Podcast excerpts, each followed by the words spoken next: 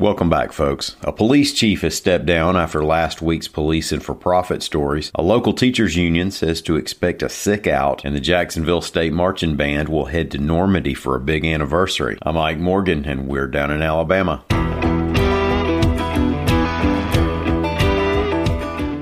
Brookside, Alabama Chief of Police Mike Jones has resigned after news reports indicated that the police force there had been used as a traffic trap to drive city revenue reports AL.com's John Archibald. Last week, John reported, and we shared it here, that the small Jefferson County town had ramped up the size of its police department over the past few years, and by 2020 was making right about half its revenue off of fines and forfeitures. The story, part of a series on AL.com called Banking on Crime, included stories of people who committed minor traffic offenses, often along Interstate 22, and saw charges and calls pile up. There are at least five federal lawsuits lawsuits against the city, and the allegations include trumped up charges, intimidation, and retaliation for people who challenged authorities. Politicians from both parties have begun calling for investigations of Brookside, as well as legislation to prevent policing for profit. Brookside Mayor Mike Bryan declined to comment on Jones's resignation.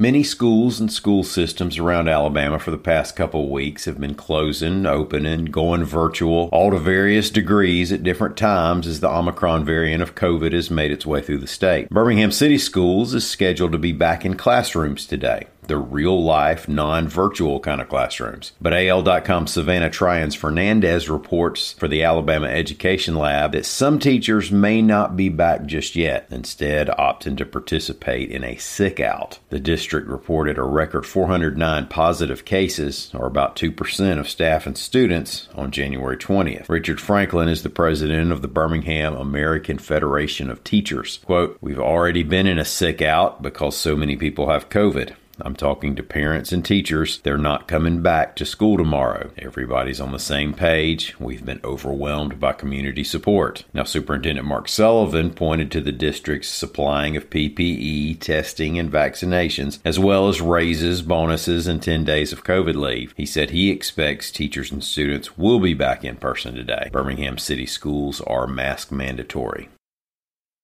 Jacksonville State University's marching band has landed quite the gig. AL.com's William Thornton reports that the Marching Southerners received an invite to perform over a few days in June 2024 in France during ceremonies commemorating the 80th anniversary of D Day and the Allied invasion during World War II. Now, add this to the list of big celebrations the Southerners have played. They were at Queen Elizabeth's Diamond Jubilee in 2012 in London, they were at the 75th anniversary of the attack on Pearl Harbor in 2000. 2016, and they participated in World Peace Day in 2019 at the Vatican. Thank y'all so much for listening. We'll be back here again tomorrow. Until then, stop by and see us anytime you want to on the internet at al.com.